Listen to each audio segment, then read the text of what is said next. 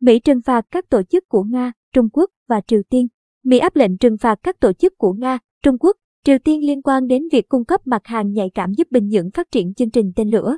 Các biện pháp trừng phạt được Bộ Ngoại giao công bố hôm ngày 24 tháng 4. Danh sách trừng phạt gồm hai công ty Nga, Adis Group và PFK Propulsion LLC, và một tổ chức của Triều Tiên, Học viện Khoa học Tự nhiên thứ hai sang.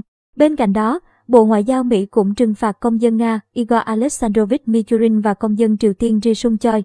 Thông báo các biện pháp trừng phạt đối với tổ chức và cá nhân Triều Tiên được đưa ra cùng ngày Bình Nhưỡng tuyên bố phóng thử thành công tên lửa đạn đạo xuyên lục địa.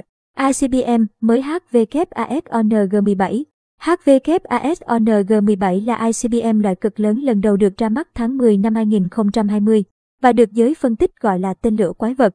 Các biện pháp này là một phần trong nỗ lực không ngừng của chúng tôi nhằm ngăn cản khả năng thúc đẩy chương trình tên lửa của Triều Tiên, người phát ngôn Bộ Ngoại giao Ned Price nói.